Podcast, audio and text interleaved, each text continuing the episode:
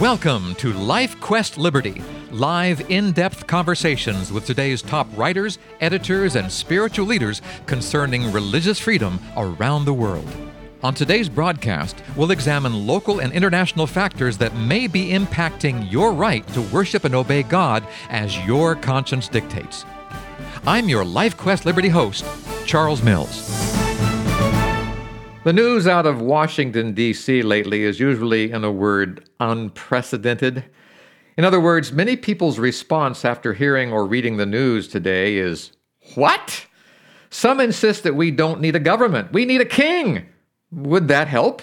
And who could we use as a role model? Lincoln Steed, not a king, but an editor of Liberty magazine, is here to shed some light on the role of the king and how it relates to the state in which we live. Lincoln, the time is yours. well, we're into some heavy stuff. Oh, my, Before yes. I talk about the king, I love history. Uh-huh. And just a few days ago, I was reading again the story of the great betrayer of American history, Benedict Arnold. Uh-huh. And it's worth remembering that Benedict Arnold has gone down in infamy, Yes. but he was a hyper patriot, a hyper patriot. And as you read his life story, you'll see that he was victimized by some of the leading political figures in New York who themselves were sympathetic to the British. Hmm. And they victimized him to such an extent that you can read the letters where he appealed to his benefactor, George Washington. He was very close to George Washington for some relief from their incessant attacks. And he says, you know, convict me, hang me, kill me, get it over with. but they're after me. Yeah. And they were. And uh, he expended a lot of his fortune and his uh, energies in being very diligent toward the revolution. His personal mistake was that he liked all of the uh, trappings of success and so on, and he was a bit of a party man. And I think that's where it went down. But the point I'm trying to make is the hyper patriot has been lambasted and uh, perpetually vilified as the traitor, but there's often not a great difference. And I think it's very sad at the moment that a number of our public figures are calling the other party traitorous Yes. and the enemy and so on. Be careful. They may not be, even if at a given moment something that they're doing or represents may be in opposition to what is the mainline view. Because as I read Benedict Arnold's story, I, I don't think even up until the very final moment he was necessarily traitorously inclined to his country. But events sort of cut his bridges so much that he was parleying with the enemy. I thought of this when I was reading some comments by uh, Alexander Hamilton about what should characterize impeachment. And, you know, he, he really talks of the sort of stuff that Benedict Arnold got himself involved in, where, where you're dealing with a foreign power. And it's wiser heads than yours or mine will need to decide is anything like that going on. But we do live in a strange era when the line between patriotism and total sellout is often not easy to see. Which brings me to a Bible analogy. Good. A prime example Daniel, probably a, a son of a wealthy uh, or aristocratic family in Jerusalem, taken into captivity to the capital of the world, Babylon was conscripted into service of Nebuchadnezzar first and then several other kings and different regimes that followed. And it's amazing that he was counted as loyal. Hmm. Interesting. Interesting. But yeah. uh, he, he had reason for other interests. He, he worshipped a god that was a strange god to the Babylonian gods, and, and that caused him a few initial conflicts. But he showed that he was inflexibly determined to keep trust with the responsibilities given to him by the civil state. And uh, that was recognized by first Nebuchadnezzar and then uh, and then on through right up till Belshazzar's feast. Whereas an old man, Daniel actually was put in a position where he transliterated the, the moving hand and the words on the wall from heaven, and he says, Your kingdom is weighed in the balance and found wanting. Yeah. But there's no evidence that he had turned against the kingdom per se. He always knew that it was less than God's kingdom, but he would be loyal to it as long as anything he did for it didn't cross his loyalty to God. There it is. There it is. Because I guess the first time it crossed it is when the king says, You need to bow down and pray to me and me only. And Daniel says, No, I'm going to pray to my God at my window every night. Am I right? Right. One of the lessons that I've, I've brought out in sermons before that, that I think is relevant here again Nebuchadnezzar was a very self centered, boastful, And that's being yeah, kind. Some like Yeah. that today. Yes, yeah. Boastful leader. But he was a very effective leader. Yeah. Babylon was the great kingdom of the time. And the Hanging Gardens of Babylon, long gone, but they, at least in memory, exist as one of the seven wonders of the ancient world. yeah.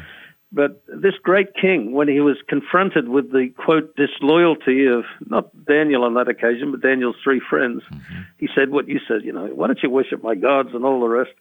And then when he saw a clear sign that God was with them, literally in the fire, it's very interesting in the book of Daniel. Nebuchadnezzar now overwhelmed and, and, and, and suddenly uh, thrilled at the possibilities of, of this divine potentate he says to the, the assembled crowd of leaders of the whole kingdom, he says, you know, you must acknowledge the God of Shadrach, Meshach, and Abednego. And if you don't, he says, I'll burn your house down and make it like a dunghill. Oh, and that, that was a subtle man, wasn't it? Just a subtle man. Right. And I've had, when I've mentioned that text in, in, in sermons, I've had people, Amen, Amen. and I say, that's exactly the wrong attitude. Yes. And, you know, we need to be careful today. We, we, we live in the United States, which is a um, not really a democracy, it's a representative government. Yeah. But it, you know, it's power derives from the people, but we have certain leaders at different times with different views. But it's not enough to have a certain freedom of religion. But if religion is forced on people, if a religious viewpoint is heavily laid on, on the community, that will be as dangerous as what Nebuchadnezzar did. And I think as we head toward more autocratic leadership style, let's just call it style, Yes, yes, good. there's the danger that there could be a, you know, repeat of what Nebuchadnezzar was doing. Because thankfully, many of the leaders in the United States are personally impressed with biblical truth, mm-hmm. with, you know, with a God who's on high. But as they drift toward a more um, heavy-handed type of uh, rule, I think there's that same risk that uh, Nebuchadnezzar showed. There's an interesting follow-up that a lot of people don't seem to remember. That Nebuchadnezzar, while he gave a good paean of praise to the Lord, a little bit later he comes out in the evening on those hanging gardens and stands on the balcony and looks over Babylon. Must not have had the, the low-lying heat fog that you get in the Middle East now. But, you know, he looked over it and he says, you know, isn't this the the city that I have made, I this wonderful, made. great Babylon? Yeah. And the Lord looked down, and the dream of his came true, where he was so proud he was cut down like a like a flowering tree, and, and, and mm-hmm. which animals and others sheltered under. He was doing very good things, Yeah. sheltering the Jews, for example. He was cut down, and for seven years says ate grass like an animal. Mm, mm, mm, and it reminds me that we've sometimes joked about it, but there's a thin line between genius and madness. Yes, there is. And Germany got to cross that line in World War II with, with Hitler, who was, on one level, I think, a genius. There's no question. Mm-hmm. But it went horribly wrong. And in our age, we've seen it usually in Africa, but sometimes in other countries, leaders that, that follow that, that route. And, and I, you know, I pray that the Lord protects this country from leaders of either party or of any origin, I don't care, but you know they need to be protected against thinking this is this great United States that I have That made, I have made. Yes. Yeah. yeah, rather than the people. And as well, it's never been founded on religion from the very beginning, especially at Thanksgiving time. Mm-hmm. You know, the presidents, one after the other, have recognized the provisions that God has been uh, pleased to lay upon this country, and you can maximize them by godly living and and uh, allowing freedom of worship and other other principles of heaven. Oh, I like that. I like that. This is a country, and these are freedoms that God has made available to us, and we need to put our thanks where it really is deserved, and that is, is in God's court.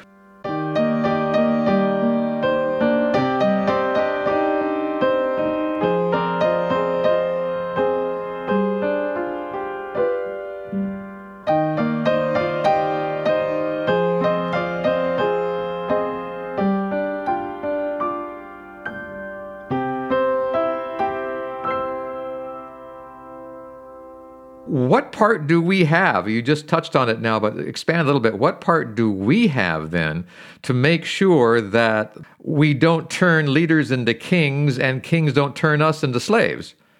Well, I think we have the same part that Shadrach, Meshach, and Abednego had when the king laid it on them, they said, We don't need to be careful to answer you, O king, mm. our God whom we serve. Yes, yes. So we need to keep our priorities straight. In the little time I have left, I just want to add a little postscript, if yes, you like. Yes. I mentioned in another program once about uh, the experience of the English Civil War 100 years before the American Civil well, the first American Civil War with England. Mm-hmm. That's really what it was. Mm-hmm. You know, we're in an impeachment season at the moment, which yes you know, I hope and pray it comes out well for our country. And if nothing else, it's a good experiment in civics for all of us. That's true. When I look back on the origins of their thinking, it wasn't Benedict Arnold that drove their thinking primarily. He was a personal tragedy. What had to have been fresh in their mind was why they overthrew the government barely a long lifetime earlier and executed the king. It was because he appealed to foreign powers for help in his civil war. Oh my! That was the single oh, charge oh that they executed him on. It, it, as he was flailing and, and, and then was imprisoned by the Scotch, he uh, sent emissaries to the French Catholics to raise a Catholic army to come and relieve him, and that's what did it in. So, you know, whether it's presidents or congressmen or, or lobbyists or whatever, I think it will go badly for any country if the not just the enemies, but if other systems are being called upon to uphold a system here that that is run by the people here, that its power comes from the citizenry. So again, to to look at the hierarchy of our individual behavior, heaven first, which should mean that we are the most careful citizens and responsible citizens, and unless our civic responsibility asks something contrary to God's claim, it should mean that we're the best possible citizens and supporters of the public good that could ever be. Hmm. Lincoln Steed, editor of Liberty Magazine, sharing words of wisdom with us today. If you want to read some more of those words or hear these words again, we invite you to go to libertymagazine.org, subscribe to the magazine for you or for someone that you believe needs to, to read these words and, and hear these things. And you can share these radio programs, podcasts, and Lincoln's television programs and uh, read all the articles in Liberty Magazine. That's all at libertymagazine.org. Lincoln, as always, thank you so much for being with us today. Appreciate your words of wisdom and guidance. My pleasure. And listener, until next time, this is Charles Mills along with Lincoln Steed, inviting you to rest in the freedom of God's love. Goodbye, everyone.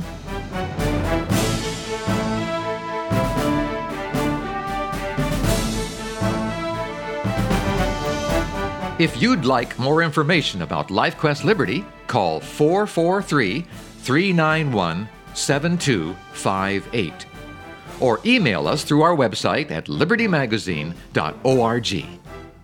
Join us again next week at the same time as we examine more of the threats and challenges facing your religious freedom. May God keep the flames of liberty burning in your heart today.